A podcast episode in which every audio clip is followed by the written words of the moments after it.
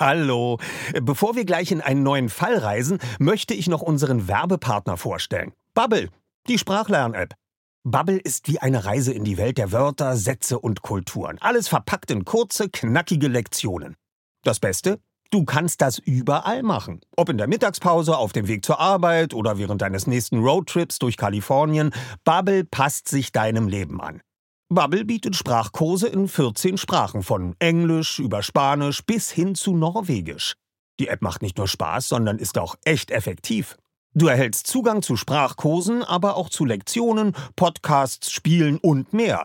Und weißt du, was das Beste daran ist? Bubble hat ein Team von über 200 Sprachexpertinnen und Experten, die sicherstellen, dass deine Lernerfahrung so realitätsnah wie möglich ist. Die Lektionen sind kurz und knackig, etwa 10 bis 15 Minuten und passen wirklich in jeden Terminkalender. Also, keine Ausreden mehr. Du kannst sogar KI-gestützte Spracherkennung und Erinnerungsfunktionen nutzen, um das Lernen genau nach deinen Bedürfnissen zu gestalten. Und natürlich haben wir auch einen Code für dich. Mit dem Code zahlst du Bubble für sechs Monate und erhältst zusätzlich weitere sechs Monate deines neuen Bubble-Abos geschenkt. Also, sechs Monate zahlen, ein ganzes Jahr lernen. Der Code ist die 3. Alles zusammengeschrieben. D-I-E-D-R-E-I. Einlösen kannst du den Code auf bubble.com slash audio. Dort bekommst du auch weitere Infos. Die packen wir dir auch in unsere Show Notes. Gültig ist der Code bis zum 29.02.2024. Also, wenn du dein nächstes Abenteuer mit einer neuen Sprache starten willst, probier Bubble aus. Und wir starten jetzt nach Rocky Beach. Passend dazu kannst du direkt eine Englischlektion starten. Viel Spaß! Die, die drei Detektive. Die Lauscher Lounge und das Label Europa präsentieren den nächsten Die drei Fragezeichen Sonderpodcast. Ein Record Release Feature zur Folge 206. Gleich erfährst du mehr zum neuesten Fall von Oliver Rohrbeck, Autor Christoph Dittert und Illustratorin Silvia Christoph.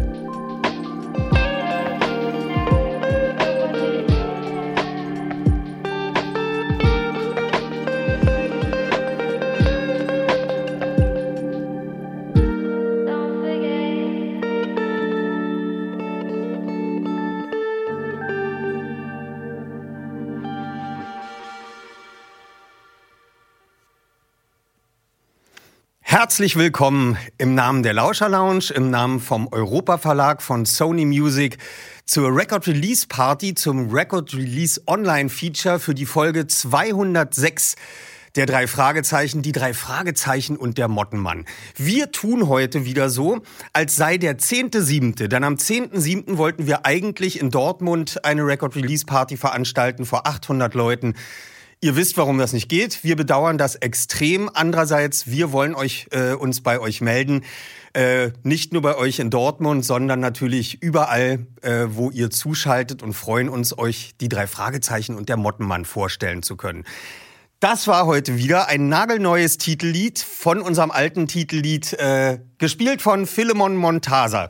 Freue mich sehr, dass du wieder dabei bist, Philemon. Dankeschön. Ich freue mich auch sehr dabei zu sein. Sag mal, Philemon, bist du denn eigentlich auch drei Fragezeichen-Hörer? Ja, natürlich. Also seitdem ich drei, vier bin, auf jeden Fall. Also äh, im Kindergarten hat es angefangen. Es ging durch die Grundschule, übers Gymnasium bis nach dem Abi. Also auf jeden Fall. Und gleich die großen drei Fragezeichen oder drei Fragezeichen Kids? Ähm, also die, die Großen. Also, also das war dir nicht äh, zu gruselig mit vier schon oder äh, später in der Schule dann? Nee, also witzigerweise ähm, fand ich das einfach nur immer extrem spannend und nie gruselig. Ich habe mich einmal bei einer TKKG-Folge so erschrocken, dass ich es danach nicht mehr hören konnte. Aber drei Fragezeichen, weiß nicht, das war einfach irgendwie immer einfach eine, eine tolle Sache. Und äh, ja, also ähm, Also du schläfst gut ein, höre ich, ich schlaf daraus. super. Ich, ich schlaf wunderbar, wenn ich drei Fragezeichen höre, natürlich. Nein, toll deine Variation unseres Titellieds. Das freut mich. Dankeschön. So, äh, die drei Fragezeichen und der Mottenmann kommen am 17.07. in den Handel. Wir wollen jetzt aber wie immer bei unseren Record Release Partys eine Woche vorher schon mal ein bisschen Einblick in die ganze Sache geben, in die ganze Thematik. Äh, das Buch ist für den Kosmos Verlag von Christoph Dittert geschrieben worden. Mit dem haben wir später hier in unserem Online-Feature äh, noch ein Videotelefonat. Und außerdem haben wir ein Videotelefonat äh, mit Silvia Christoph, die seit 1999 das von Eiger Rasch übernommen hat, die Cover für den Kosmos Verlag, äh, für die Bücher und natürlich daher auch für die Hörspiele zu illustrieren. Mit ihr werden wir uns unterhalten. Jetzt wollen wir als allererstes mal äh, in das Buch reinhören, das beim Kosmos Verlag erschienen ist. Das ist ja immer unsere Vorlage für unsere Hörspielmanuskripte. Habe ich beim letzten Mal schon erklärt. André Minninger setzt dann das immer als Skript um. Wir hören jetzt also mal äh, in das Buch hinein, denn das ist mal wieder vollkommen anders, ein ganz anderer Anfang als das Hörspiel. Wir legen mal los. Das Telefon klingelte in der Zentrale. Justus, der erste Detektiv der drei Fragezeichen, meldete sich. Doch der Anrufer ließ ihn nicht aussprechen. Kommt zu mir, Jungs, schnell und helft mir! Panik lag in der Stimme, die aus dem Lautsprecher des Telefons drang. Justus versuchte sie zuzuordnen. Sie gehörte einem alten Mann. So viel stand fest. Es ist entsetzlich, sagte der Anrufer. Der erste Detektiv warf seinen Freunden einen Blick zu. Nun beruhigen Sie sich bitte, Mr. Der Mann am anderen Ende der Leitung reagierte nicht auf den fragenden Tonfall. Stattdessen sagte er erneut, Es ist entsetzlich! Was ist denn überhaupt passiert? versuchte Justus es nun. Droht Ihnen Gefahr, Sir? Ja, also, ich meine, nein. Wo sind Sie? Brauchen Sie Hilfe? Der Anrufer rang hörbar nach Luft. Ich. Ach, entschuldigt, ich, ich. Ich muss mich beruhigen. Ich war furchtbar erschrocken. Lasst es mich erklären. Justus lehnte sich im Stuhl zurück, sodass die Lehne knarzte. Jetzt gerade, ich meine, in diesem Moment bedroht mich niemand, erklärte der Fremde. Also besteht keine akute Gefahr, sagte Justus. Ja, ja, so nennt man das wohl. Das ändert allerdings nichts daran, dass ich mich fürchte. Ich brauche eure Hilfe, ihr... Ich meine, ihr seid doch die drei Fragezeichen, oder? Diese Detektive. Korrekt, Sir. Gut. Ein nervöses Lachen folgte. Wäre ziemlich peinlich, wenn ich das jetzt irgendjemandem erzählt hätte. Der könnte mich ja glatt für verrückt halten. Ihr jedoch kennt euch mit seltsamen Phänomenen aus. Nicht wahr? In der Tat. Dann kommt zu mir, bitte. Über alles andere können wir unter vier Augen sprechen. Ha, äh, wohl eher unter acht Augen, Sir, wenn wir zu dritt kommen. Ja, natürlich. Ähm, wann seid ihr bei mir? Dazu müssen wir zunächst wissen, wo Sie wohnen. Wir kennen noch nicht mal Ihren Namen. Oh, wirklich? Äh, Entschuldigt. Vor Schreck ist mir... Äh, ach, egal. Verzeiht einem alten Mann, ich gehe stark auf die 80 zu, wisst ihr? Da vergisst man schon mal das eine oder andere. Ich heiße Mason Huntington. Ah, gut, Mr. Huntington. Und äh, könnten Sie uns nicht doch kurz erläutern, worum es genau geht? Ich werde verfolgt. Der Mottenmann ist hinter mir her, wie schon hinter meinem Vater. Er hat mich gefunden. Die Stimme zitterte stark bei den letzten Worten. Kein Zweifel. Mr. Huntington hatte Angst. Der Mottenmann? hakte Justus nach. Was mein? Bitte kommt zu mir, dann erzähle ich euch alles. Einverstanden. Wo wohnen Sie? Er nannte die Straße. Wisst ihr, wo das ist? Klar, das ist im Villenviertel. Die drei Fragezeichen kannten Rocky Beach so gut wie ihre Westentasche. Oder wie Justus Jonas den Schrottplatz, Bob Andrews die hiesige Bibliothek und Peter Shaw sein Surfbrett. Der erste Detektiv versicherte, dass sie sich so schnell wie möglich auf den Weg machen würden. In spätestens einer halben Stunde sind wir bei Ihnen. Danke, sagte Mr. Huntington, um im letzten Augenblick, ehe er die Verbindung unterbrach, noch einmal hinzuzufügen, es ist entsetzlich. Was haltet ihr davon? fragte Bob, nachdem auch Justus aufgelegt hatte. Solange uns weitere Informationen fehlen, lässt es sich nicht einschätzen, meinte der erste Detektiv. Peter stand auf. Er hat den Mottenmann erwähnt. Ist das nicht irgend so ein Schreckgespenst? Ja, sagte Bob. Eine Schauergestalt aus einer Sage, wenn ich mich nicht irre, sagte Bob. Da irrst du dich nicht, erklärte Justus. Eine Mischung aus Mensch und Motte mit Flügeln und unheimlich leuchtenden Augen. Schade. Wir haben keine Zeit, das genauer zu recherchieren, sagte Bob. Aber vielleicht ist es ohnehin gut, erst einmal zu hören, was Mr. Huntington zu sagen hat. Peter verließ als erster den Campinganhänger, in dem sich die Zentrale, das Detektivbüro der drei Fragezeichen, befand. Seine Freunde folgten. Der Wohnwagen war auf dem Schrottplatz der Familie Jonas unter einem Haufen Gerümpel versteckt. Um hinauszukommen, gingen sie durch einen kurzen Tunnel, der zu einem ausrangierten Kühlschrank ohne Rückwand führte, dem sogenannten kalten Tor.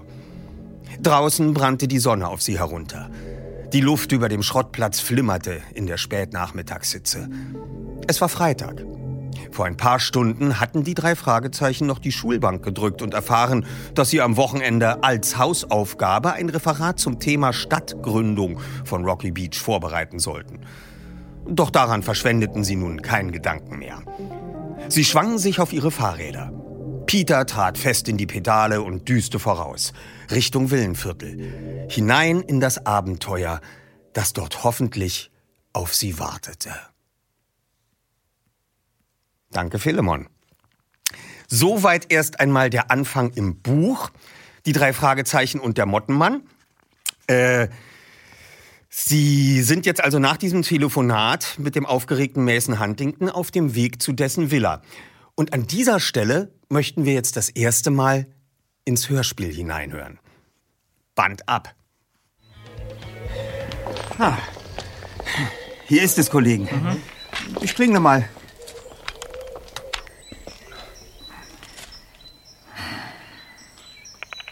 bitte? Mr. Huntington, wir sind's, die drei Detektive.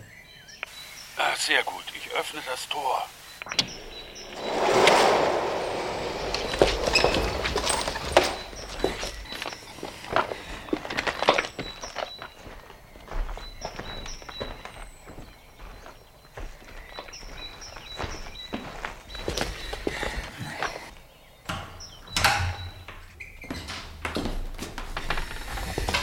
rein, Jungs.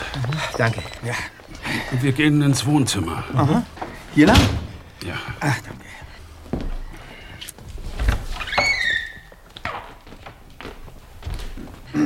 So. Na, setzt euch doch. Wir sind so schnell gekommen, wie wir konnten, Sir. Ähm, mögen Sie uns nun genauer erklären, worum es geht? Am Telefon haben Sie von einem Mottenmann gesprochen. Ja. Einem Fabelwesen? Eine Schauergestalt aus einer Sage? Ja, das denken die meisten. Aber mein Vater hat ihn leibhaftig gesehen. Mehrmals sogar. Aha. Mhm. Er ist vor ihm geflohen. Über buchstäblich tausende Kilometer. Und das vor vielen Jahren. Ich hätte nie gedacht, dass der Mottenmann mich nun auch nach so langer Zeit. Äh, am, am, am Telefon sagten Sie, der Mottenmann habe Sie Gefunden? Ja, ja, so ist es. Die Vergangenheit meines Vaters hat mich eingeholt. Deshalb habe ich mich an euch gewandt, Aha. weil ihr euch mit, äh, mit seltsamen Erscheinungen auskennt. Hm. Erlauben Sie mir eine Frage, Mr. Huntington. Mhm. Dieses Bild hier an der Wand, warum ist es mit einem weißen Laken verhängt? Oh. Schaut es euch selbst an.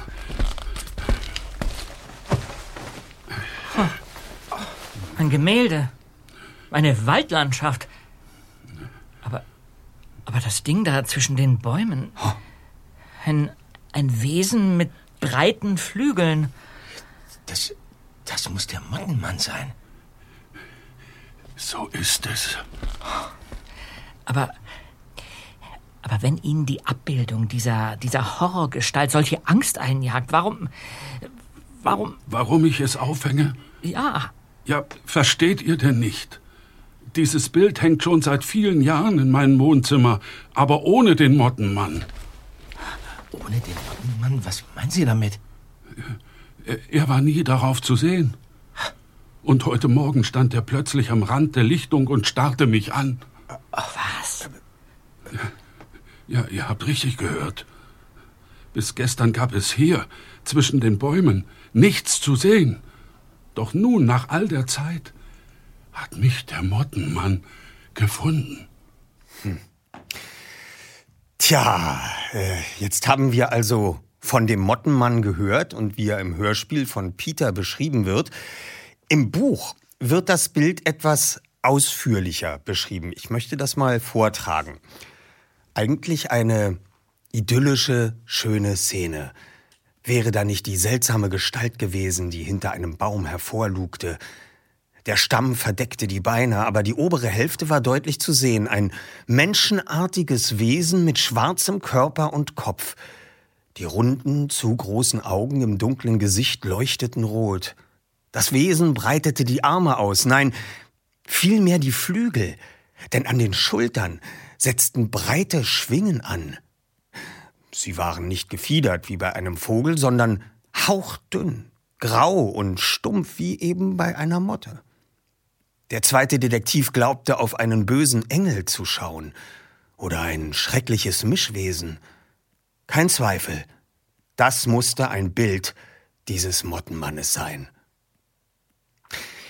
So, wenn wir aber mit jemandem über das Bild dieses Mottenmannes reden möchten, dann ist genau dafür die richtige Silvia Christoph.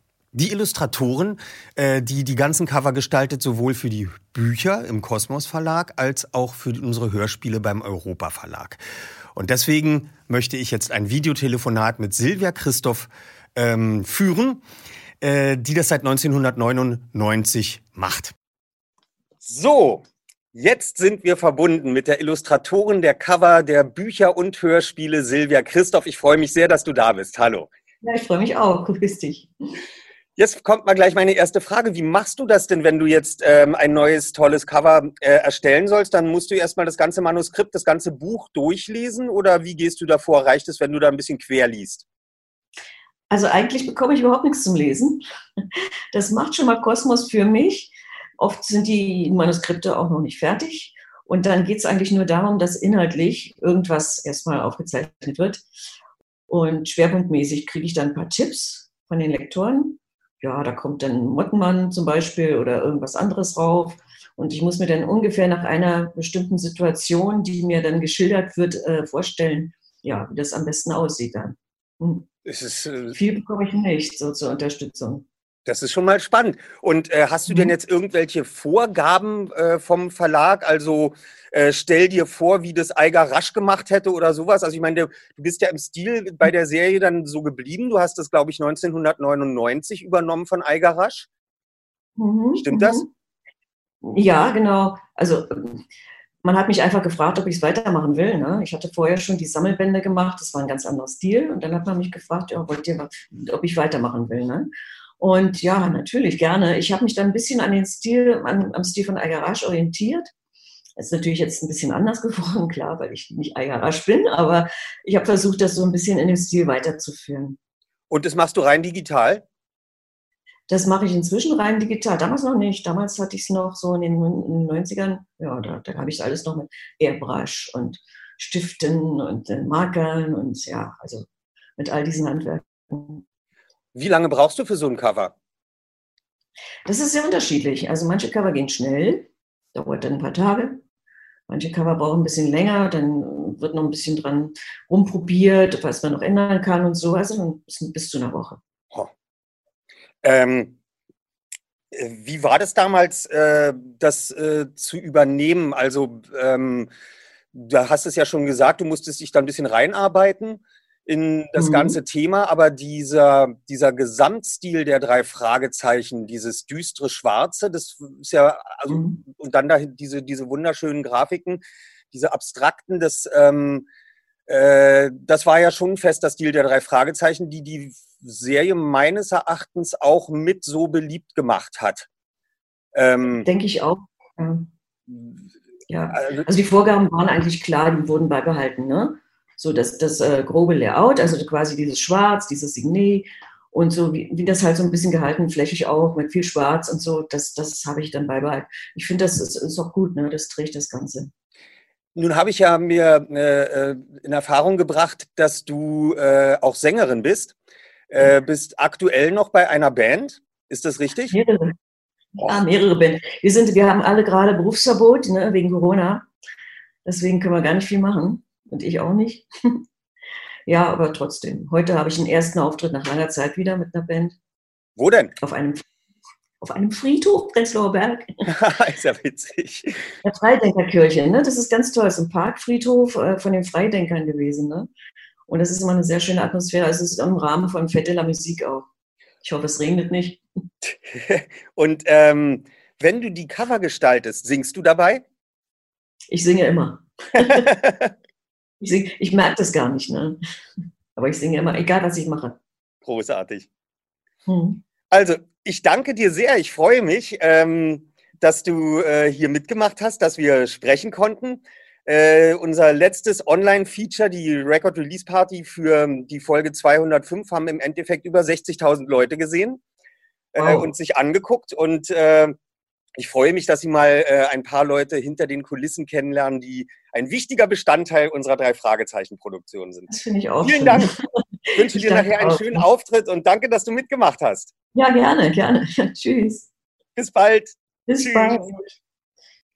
Ja, jetzt äh, habt ihr mal die Leute hinter den Kulissen sozusagen gesehen. Eine davon. Äh, zur Erinnerung, wo wir jetzt in der Geschichte bei die drei Fragezeichen und der Mottenmann sind. Die drei Fragezeichen sind bei Mr. Huntington angekommen und sprechen über das Gemälde. Mr. Huntington erzählt, dass sein Vater Jacob Huntington schon immer vom Mottenmann erzählt hat und ihn vor 90 Jahren in der kanadischen Hafenstadt Port Hardy leibhaftig gegenüberstand. Justus schlägt vor, das Gemälde einmal zu untersuchen, doch dazu kommt er nicht. Und da wechseln wir jetzt nochmal in das Buch von Christoph Dittert.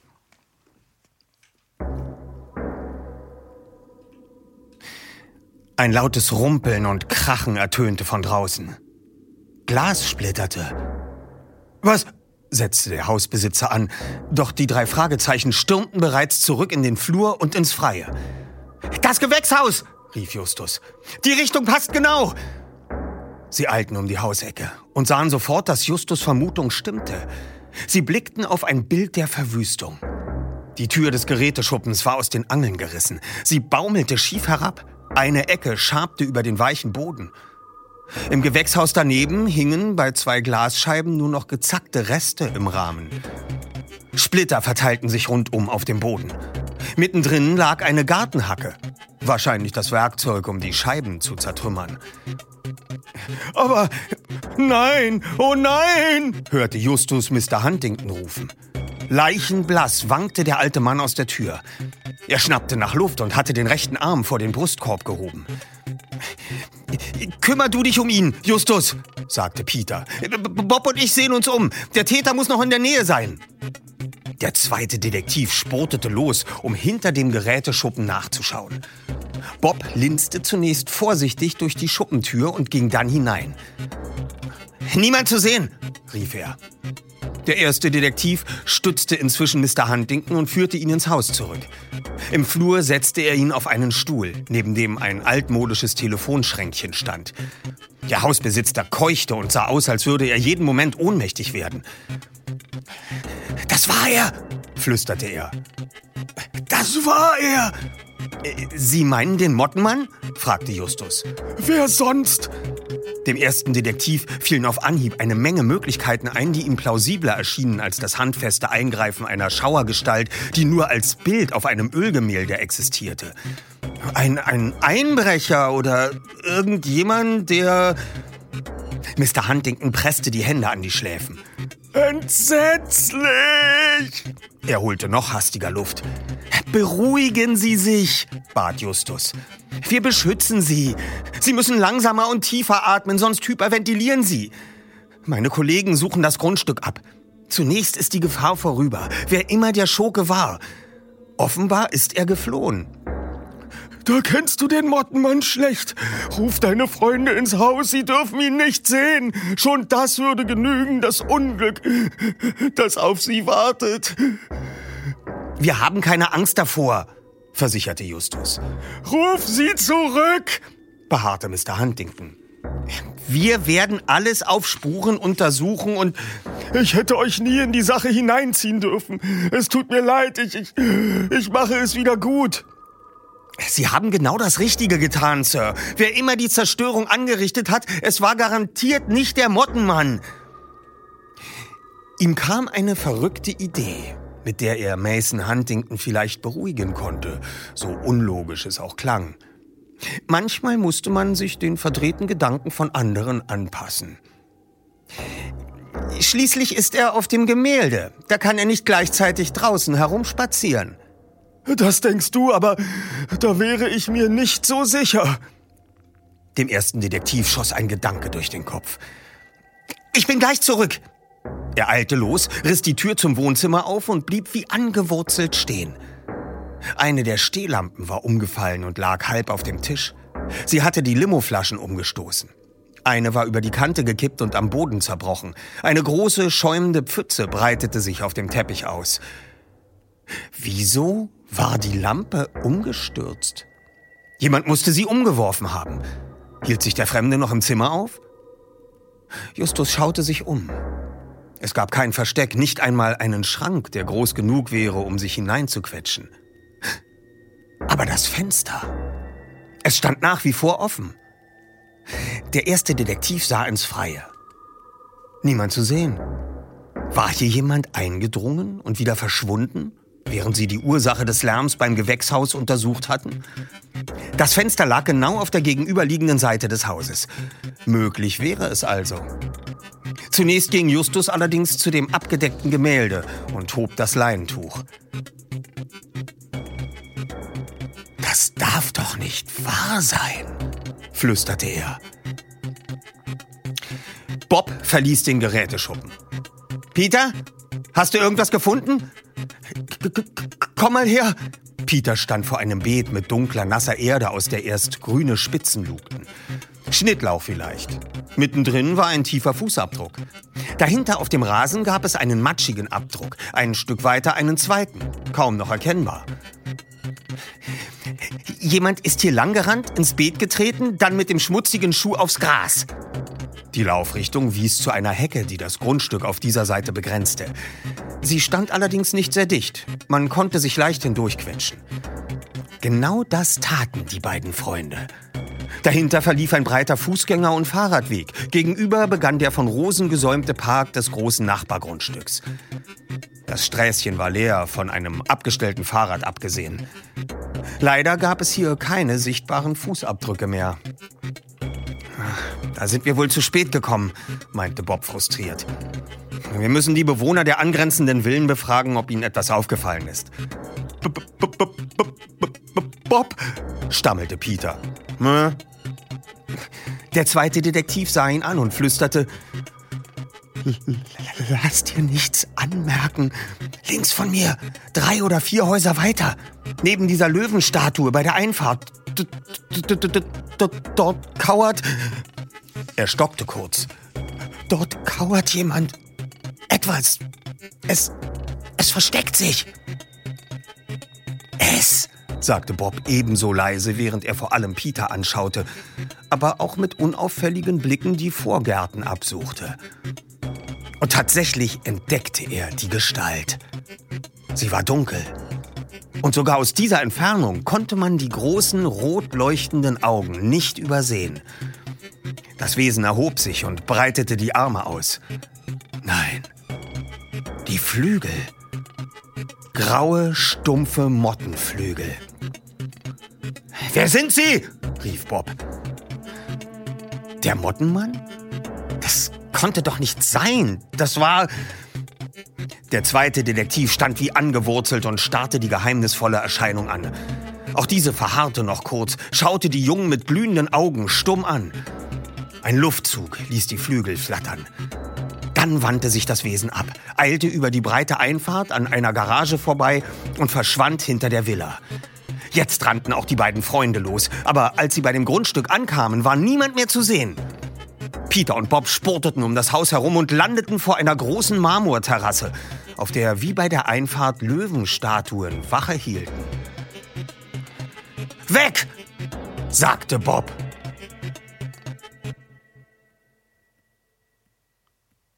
Ja, das war noch ein weiterer Ausschnitt aus dem Buch Der Mottenmann, die drei Fragezeichen und der Mottenmann, geschrieben von Christoph Dittert. Und daher möchten wir jetzt äh, ein Gespräch per Videotelefonat mit Christoph Dittert führen. Anmerken muss ich dazu, aus terminlichen Gründen haben wir dieses Gespräch zu einem anderen Zeitpunkt aufnehmen müssen und äh, schneiden das hier in dieses Feature rein, also bitte nicht wundern. So, nochmal, wir sind jetzt mit Christoph Dittert verbunden äh, der auch noch heute zufällig Geburtstag hat. Herzlichen Glückwunsch, Christoph. Ja, danke. Von dir ist ja die Folge, über die wir heute reden, die Folge 206 der drei Fragezeichen, die drei Fragezeichen und der Mottenmann. Wie kommst du denn auf so ein Thema und wo kommt denn der Mottenmann her? Also der Mottenmann, in dem Fall war das so, dass ich wusste, ich brauche so eine, so eine Schauergestalt. Ich brauche so was Klassisches, sowas, sowas wie früher sozusagen. Äh, da bin ich in dem Fall tatsächlich ins Netz gegangen und habe mir nachgegoogelt, was gibt es denn in Amerika so für Schauergestalten, die wir in Deutschland vielleicht nicht kennen. Und da bin ich auf den Mottenmann gestoßen. Den habe ich also nicht erfunden. Das ist in Amerika tatsächlich eine Sage, die es schon länger gibt oder eine Geschichte eben über diesen Mottenmann. Und die funktioniert auch genauso, wie ich sie in der Folge beschrieben habe. Ähm, jetzt habe ich gehört, dass es den Mottenmann eigentlich schon viel früher noch in Kanada gab, statt in Amerika. Weißt du was darüber? Ähm, ehrlich gesagt hast du mich jetzt kalt erwischt. Da weiß ich nichts drüber, weil ich habe mir einfach angeschaut, wie funktioniert dieser Mottenmann, was, was ist der Hintergrund davon und äh, was brauche ich für meine Geschichte. Und alles, was ich nicht für die Geschichte gebraucht habe, habe ich dann auch ausgeklingt, weil ich wollte ja nicht eins zu eins jetzt die Sage wiedergeben oder so, sondern das eben adaptieren für die drei Fragezeichen. Wie passt das? Und da muss ich einfach gestehen, dass ich diese Hintergründe mit Kanada und so ausgeklingt habe. Ja. Ähm, du machst doch, glaube ich, so ungefähr ähm, ein Buch pro Jahr oder sind es zwei? Ja, ein Buch pro Jahr kommt hin. Also ich habe relativ viele Sonderfälle gemacht. Das waren jetzt, was Hörspiele angeht, die drei, die ins Planetarium kamen zum Beispiel, die waren von mir, also die ersten drei. Aber an sich von den regulären Folgen mache ich einen im Jahr. Ja. Ja, und wie kommst du dann auf solche Themen? Wie suchst du dir die? Stößt du da durch Zufall auf irgendwas wie den Mottenmann und sagst dir, da baue ich jetzt eine Geschichte drumherum? Das ist herrlich absurd für die drei Fragezeichen. Das gibt's mal so und mal so. Ähm, also mit dem Mottenmann habe ich eben erzählt, was ich auch ganz gerne so erzähle, wenn ich auf Lesungen bin und Kinder vor mir habe, weil es so gut funktioniert. Einmal, das ist auch wirklich wahr, da habe ich meinen Sohn im Kindergarten abgeholt. Das sind von mir zu Hause 50, ja, drei Minuten zu Fuß oder so. Und ähm, auf diesen drei Minuten habe ich auf einmal gedacht, äh, die drei Fragezeichen der Gefieder des Schrecken. Wo dieses Wort jetzt herkam, keine Ahnung. Ihr habt die Folge wahrscheinlich jetzt erkannt oder du auch. Und ähm, das, das, kam einfach so zugeflogen und dann habe ich mir eben was dazu ausgedacht. In dem Fall der Gefieder des Schrecken, der stammt jetzt dann ganz von mir. Äh, da habe ich auch lange dazu gebraucht, einfach zu diesen Worten Inhalt zu finden. Aber die Wege, wie so eine Geschichte entsteht, sind wirklich ganz, ganz unterschiedlich manchmal sagen mir auch Leute was. Äh, einmal kam tatsächlich äh, aus der Redaktion äh, so ein Link und hat gesagt, guck mal, was ich gefunden habe, schau dir das mal an. Da ging es um die brennende Stadt, was ja auch eine Folge von mir dann geworden ist. Also, und habe einfach recherchiert, was hat es mit dieser Stadt auf sich. Andere Male habe ich auch Freunde von mir gefragt, hey, was wird euch eigentlich gefallen bei den drei Fragezeichen? Da hat einer mal gesagt, schreibt doch mal was über eine Inka-Mumie. Das ist auch eine Folge geworden und so. Also es kommt wirklich aus den verrücktesten Ecken. Manchmal stoße ich auf irgendwas, manchmal setze ich mich auch auf den Schreibtisch und denke nach, wie jetzt bei diesem Mottenmann, ich brauche hier so eine Schauergestalt. Und äh, irgendwie kommt es immer. Also man hat ja große Zeiträume. Ich gehe einfach davon aus, in drei und vier und fünf und sechs Jahren werde ich auch wieder eine Drei-Fragezeichen-Folge haben. Und manchmal sind so Ideen ganz, ganz lange im Hinterkopf. Und ähm, erstens, wie lange brauchst du so ungefähr für ein Buch? Und zweitens, Äh, gehst du da ganz strukturiert vor und schreibst dann erstmal sozusagen das stichpunktartig auf, damit du weißt, wo du am Ende landen musst? Und drittens, hörst du denn zum Beispiel auch die drei Fragezeichen Hörspiele und hast dann beim Schreiben schon die Stimmen im Kopf? Mhm. Das waren ja drei Fragen auf einmal, wie bei den Überraschungseiern. Super. Ähm, also die erste war, glaube ich, wie lange brauche ich für so eine Folge und so. Ja. Ähm, also die längste Zeit ist wirklich diese, diese Phase im Vorfeld, wo ich über ein Thema nachdenke oder wo ich mir eben dann ein Exposé baue, eine Struktur baue. Das sind manchmal Wochen und Monate, wobei ich in diesen Monaten natürlich nicht nur da sitze und über die Idee nachdenke, aber eben immer wieder im Hinterkopf das habe und immer wieder mir eine Notiz dazu mache oder was nachrecherchiere oder so. Dann kommt die Phase, in der ich sehr exakt das Exposé plane, also den Romanplan äh, mir erstelle. Wie du es eben gesagt hast, also ich weiß wirklich, wenn ich das erste Wort schreibe, weiß ich eigentlich ganz genau, wo läuft es hin, ja. über welche Stationen geht es, wie endet das, was finde ich persönlich auch einfach notwendig ist, wenn ich vorne so ein Rätsel aufmache, muss ich wissen, wie schließt sich das hinten zu. Äh, so bin ich, nicht jeder Autor ist so, aber bei mir ist es so. Und ähm, diese Phase dauert auch schon eine ganze Zeit, weil ich so einen äh, Romanplan mit vielen Leuten abspreche. Ich habe so ein paar Freunde, die mir alles lesen, die Leute im Verlag lesen das natürlich und alle geben Rückmeldungen. Manchmal ist die Rückmeldung schlau, manchmal finde ich persönlich sie nicht so gut. Und, äh, aber was mir eben gefällt, das baue ich ein. Und ähm, irgendwann ist dann so ein Plan fertig und dann liegt der bei mir im Normalfall auch nochmal so ein paar Wochen oder sogar ein paar Monate am Schreibtisch, wo ich eben auch immer mal wieder nachdenke, wenn dann die Schreibphase selbst kommt, äh, dauert es gar nicht so lange. Früher, als ich noch jung war, sozusagen, ja, sieht ja keine Haare mehr da oben, äh, du ja auch nicht. und äh, früher, als ich noch jung war, habe ich so einen Roman oft so in ein, zwei Wochen geschrieben. Jetzt dauert es im Normalfall doch ein bisschen länger. Aber diese ein, zwei Wochen gehen auch wirklich nur deswegen, weil ich eben vorher, wie gesagt, sehr viel Gedankenarbeit da reingesteckt habe. Äh, die Frage, die habe ich vergessen. Ja, die dritte Frage war, ob du denn eigentlich auch ab und zu mal die Hörspiele hörst und dann beim Schreiben schon die Stimmen im Kopf hast. Hm. Äh, Hörspiele von den Fragezeichen höre ich tatsächlich, seit ich so ein kleiner Pimp war, also schon viele Jahrzehnte lang und ähm, habe da damals wirklich so die ersten Folgen äh, gekauft bei mir im Dorf. Da waren die Kassetten noch so eingeschlossen in so Wanddinger, ah. wo man aufschließen musste von jemandem und so. Und äh, seit der Zeit höre ich eigentlich die Hörspiele, äh, manche immer wieder, vor allem die Klassiker und so. Und man hat schon Stimmen im Kopf beim Schreiben. Ähm, ich schreibe jetzt nicht unbedingt äh, und denke mir, ja, wie wird das denn umgesetzt im Hörspiel oder so? Aber natürlich hat man die Stimmen trotzdem so im Kopf. Wenn Peter so, so wie er eben ist, äh, der Charakter kommt ja eben auch aus den Hörspielen stark raus. Das gilt jetzt nicht nur für Peter, gilt natürlich für alle. Aber äh, ja, an sich schreibe ich erstmal ein Buch, also ein Roman und nicht unbedingt eine Hörspielvorlage oder so, aber natürlich ist die, die Hörspielumsetzung dann ganz, ganz entscheidend und ganz wichtig. Und wie gesagt, äh, für mich in meinem Kopf seit Jahrzehnten sind die Stimmen präsent. So auch deine zum Beispiel. Soweit ich weiß, äh, schreibst du ja nicht nur für die drei Fragezeichen, sondern du machst ja auch andere Bücher. Äh, was schreibst du zurzeit? Zurzeit im Moment äh, ist lustig, schreibe ich zwei Sachen, nämlich die drei Fragezeichen. Tatsächlich ein Band, äh, das wird so von mir das übernächste Hörspiel, was dann rauskommen wird. Und ähm, der Buch kommt nächstes Jahr, das Buch kommt nächstes Jahr im Frühjahr raus. Und ich schreibe auch was bei Peri Rodan, also ah. dieser riesen Science-Fiction-Serie. Da bin ich sogar schon länger dabei, als ich bei den drei Fragezeichen dabei bin und habe da sehr, sehr viele Romane geschrieben.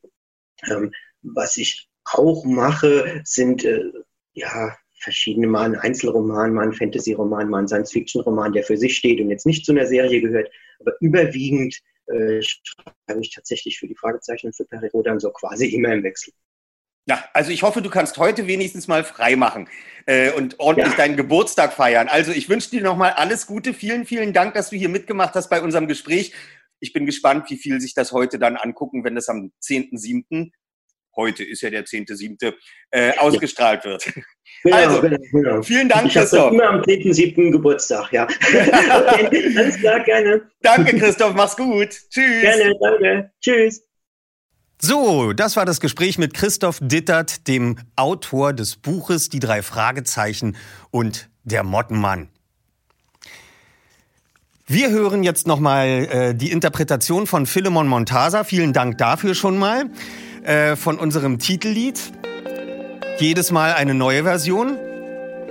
Ich kann noch verkünden, das äh, Hörspiel erscheint am 17.07. Äh, überall im Handel, Vinyl, CD, Kassette, auf allen Download- und Streaming-Plattformen. Ähm, ihr wisst, äh, es ist überall bestellbar, denn ihr wisst auch, die drei Fragezeichen sind systemrelevant, die müssen also bestellbar sein. Wir freuen uns darauf. Ähm, und trotzdem bitte noch nicht abschalten, denn nach dem Titellied von Philemon Montasa hören wir noch mal in eine Szene des Hörspiels rein. Äh, ihr wisst, Peter und Bob sind dem Eindringling hinterher und standen schließlich vor dem Mottenmann, der ihnen entwischte. Also mussten die zwei Detektive unter unverrichteter Dinge und erfolglos zu Justus und Mr. Huntington zurückkehren. Und da hören wir gleich noch mal ins Hörspiel. Ansonsten macht's gut, haltet weiter durch. Macht's gut, Kollegen.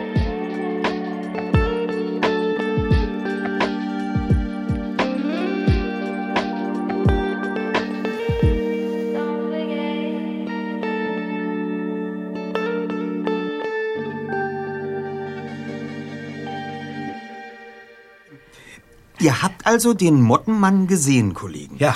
Das passt ja wie die Faust aufs Auge. Wie meinst du das? Als Mr. Huntington und ich vorhin ins Haus zurückkehrten, lag die Stehlampe am Boden und, und das Fenster stand offen. Und auf der Fensterbank fand ich das hier. Was um alles in der Welt ist das? Das sieht ja aus wie. wie ein Handteller großer Fetzen eines. eines. eines Mottenflügels. Habe ich es euch nicht gesagt? Das ist ja wohl Beweis genug. So groß wie der Fetzen ist, kann er nicht echt sein. Naja, fühlt sich aber verflixt echt an. Nicht wie Plastik oder so, sondern wie. Naja, wie du schon sagst, wie ein, wie ein Mottenflügel. Ja, aber, aber so groß, das ist unmöglich. Und die, und die Kanten, die sind unregelmäßig wie. wie abgerissen. Hm. Als ob der Mottenmann aus dem Fenster gestiegen wäre und, und sich dabei ein Stück seines Flügels abgerissen hätte. Wir werden es mitnehmen und genauestens untersuchen. Das ist aber noch längst nicht alles. Hm, Was denn noch? Bob, würdest du bitte das Laken vom Gemälde nehmen? Okay.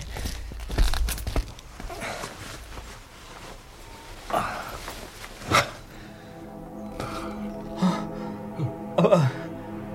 Aber das gibt's doch nicht. Ihr seht doch, dass es das sehr wohl gibt.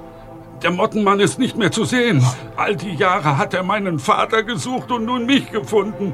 Aus dem Bild hat er mich erst beobachtet und jetzt ist er herausgestiegen. Aber, aber, aber das, das Lasst ist uns doch... nachdenken, Kollegen. Mr. Huntington, es soll so wirken, als wäre der Mottenmann aus dem Bild gestiegen, als, als wäre er gegen die Stehlampe gestoßen, so dass sie umgefallen und auf den Tisch geschlagen ist, als, als wäre er dann durch das Fenster nach draußen geklettert, um das Gewächshaus zu zerstören und das Grundstück zu verlassen. Praktischerweise hat er dann ganz in der Nähe so lange gewartet, bis meine Freunde ihn gerade noch sehen konnten. Ja, ja, genau so hat es sich abgespielt. Ja, so soll es aussehen. Verstehen Sie denn nicht? Das ist ein wichtiger Unterschied, Sir. Und das Gemälde? Seht es euch doch an. Wenn ihr mir beweist, dass es ein Trick war, prima, aber ich glaube es nicht. Und wir glauben nicht, dass eine Schauergestalt in einem Gemälde plötzlich auftauchen und, und daraus wieder herausklettern kann. Richtig, Kollegen? Absolut. Hm. Mr. Huntington, Sie haben uns angerufen, weil Sie uns um Hilfe bitten wollten. Ja. Darf ich Ihnen unsere Karte geben? Äh, die drei Detektive. Mhm. Wir übernehmen Jeden Fall. jeden Fall. Ja. Die drei Fragezeichen. Na, ohne die, ja. Ah ja. Erster Detektiv Justus Jonas. Justus Jonas? Justus Jonas. Ja. Zweiter Detektiv Peter Shaw. Richtig, das bin ich. Äh, Recherchen und äh, Archiv Bob Andrews. Mhm. Äh, ja, sicher will ich eure Hilfe. Allerdings gibt es Dinge, die ihr noch nicht wisst. Aha. Es wäre in der Tat gut, wenn Sie uns alles erzählen, was Sie über den Mottenmann wissen. Wir müssen zuerst herausfinden, warum er Sie verfolgt, was er von Ihnen will. Ja, verstehe. Aber es ist wohl besser, wenn ihr nicht von mir erfahrt, was damals geschehen ist. Wie, wie, wie meinen Sie das, Sir? Ja, Moment. Ja, da ist es. Ja, das äh, ist das Tagebuch meines Vaters. Darin steht auch einiges über seine Begegnungen mit dem Mottenmann. Er hat mir davon immer wieder erzählt, wie er mit dem Schiff über das Raue Meer reiste und an Kanadas Küste anlegte. Ja. Moment hier. Ja, hier. An dieser Stelle ist er in Port Hardy angekommen. Leider bin ich kein besonders guter Vorleser. Möchte einer von euch. Übernimmst du das, Dritter? Ich? Ja. Okay. Ja, warum nicht? Bitte. Gut, dann äh, setzt euch mal, Freunde. Literaturstunde mit Onkel Bob. Gut. So. Also, das also ist sie, die Hafensiedlung Port Hardy in Kanada. Hier werde ich gewiss eine Frau kennenlernen, meint Benjamin. Er mag mein bester Freund sein auf dieser Reise, aber ein Idiot ist er trotzdem. In Port Hardy ist alles in Bewegung. Die ersten Bewohner haben sich vor rund 30 Jahren in dieser Bucht niedergelassen, doch der Platz hat sich im Nachhinein nicht als ideal erwiesen. Darum verlegen die Bewohner gerade ganz Port Hardy. Doch die. Was? Quack. Quack. Wacker. Quack. Wackerwack-Indianer beobachten den Umzug voller Misstrauen. Hm. 13. Juli. Gestern ist etwas. Das kann ich gar nicht genau lesen. Unheimliches geschehen. In Port Hardy ging ich an einer Grube vorüber und stand vor dem Erdhügel, der sich dahinter türmte, als ich etwas entfernt den, den, was heißt das, den Schrei eines Mannes hörte. Es war bereits dunkel. Niemand sonst war unterwegs und es kam auch kein Mensch ins Freie, um sich darum zu kümmern. Ich rannte in die Richtung, aus der der Schrei gekommen war. Ich rief in die Finsternis, ob jemand Hilfe bräuchte. Und plötzlich stand er vor mir. Ein insektenhaftes Wesen. Aufrecht stehend wie ein Mensch. Der Mottenmann. Der böse Geist der Indianer. Jeden, der den Indianern Unrecht antut, würde der Mottenmann verfolgen und ihm und seinem nahen Umfeld Unglück bringen.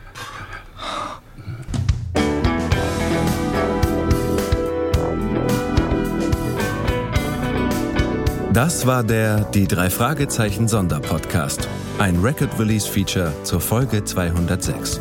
Eine Produktion der Lauscher Lounge im Auftrag des Labels Europa.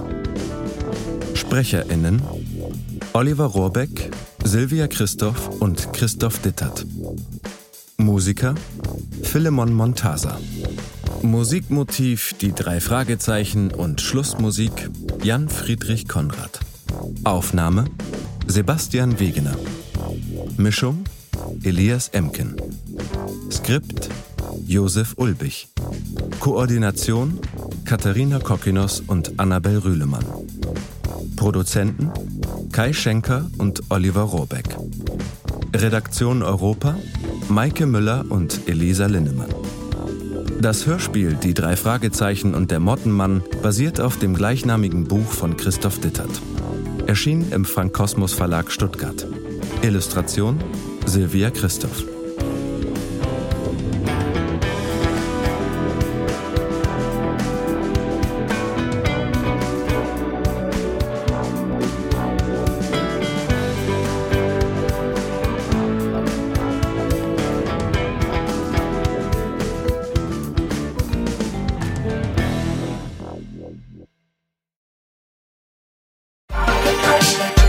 Körting und uns ist es ja so, wir siezen sie heute noch und sie duzt uns immer noch. Oliver, wie schön, hattet ihr eine schöne Anreise? Ja, danke, Frau Körting. Ähm, wollen wir denn gleich anfangen? Ja, komm, Justus, setz dich mal schon hin. Und schon quält sie in die Rollennamen und dann den ganzen Tag redet sie einen nur noch mit Rollennamen an. Um dann so einen Bösewicht zu sprechen, spreche ich bestimmt immer wie Semmelrogge dann.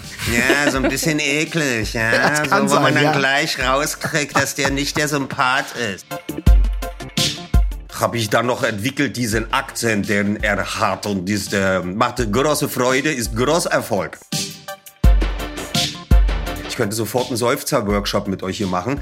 Äh, glücklicher Seufzer, hinsetzender Seufzer, ärgerlicher Seufzer, ja, verliebter Seufzer, weil da können wir den ganzen Tag, ähm, die klingen alle anders.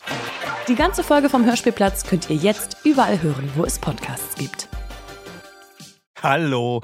Bevor wir gleich in einen neuen Fall reisen, möchte ich noch unseren Werbepartner vorstellen. Bubble, die Sprachlern-App. Bubble ist wie eine Reise in die Welt der Wörter, Sätze und Kulturen. Alles verpackt in kurze, knackige Lektionen. Das Beste? Du kannst das überall machen. Ob in der Mittagspause, auf dem Weg zur Arbeit oder während deines nächsten Roadtrips durch Kalifornien. Bubble passt sich deinem Leben an. Bubble bietet Sprachkurse in 14 Sprachen, von Englisch über Spanisch bis hin zu Norwegisch. Die App macht nicht nur Spaß, sondern ist auch echt effektiv. Du erhältst Zugang zu Sprachkursen, aber auch zu Lektionen, Podcasts, Spielen und mehr. Und weißt du, was das Beste daran ist? Bubble hat ein Team von über 200 Sprachexpertinnen und Experten, die sicherstellen, dass deine Lernerfahrung so realitätsnah wie möglich ist. Die Lektionen sind kurz und knackig, etwa 10 bis 15 Minuten und passen wirklich in jeden Terminkalender. Also, keine Ausreden mehr. Du kannst sogar KI-gestützte Spracherkennung und Erinnerungsfunktionen nutzen, um das Lernen genau nach deinen Bedürfnissen zu gestalten. Und natürlich haben wir auch einen Code für dich. Mit dem Code zahlst du Bubble für sechs Monate und erhältst zusätzlich weitere sechs Monate deines neuen Bubble-Abos geschenkt. Also, sechs Monate zahlen, ein ganzes Jahr lernen. Der Code ist die 3. Alles zusammengeschrieben. D-I-E-D-R-E-I. Einlösen kannst du den Code auf bubble.com slash audio. Dort bekommst du auch weitere Infos. Die packen wir dir auch in unsere Show Notes. Gültig ist der Code bis zum 29.02.2024. Also, wenn du dein nächstes Abenteuer mit einer neuen Sprache starten willst, probier Bubble aus. Und wir starten jetzt nach Rocky Beach. Passend dazu kannst du direkt eine Englischlektion starten. Viel Spaß!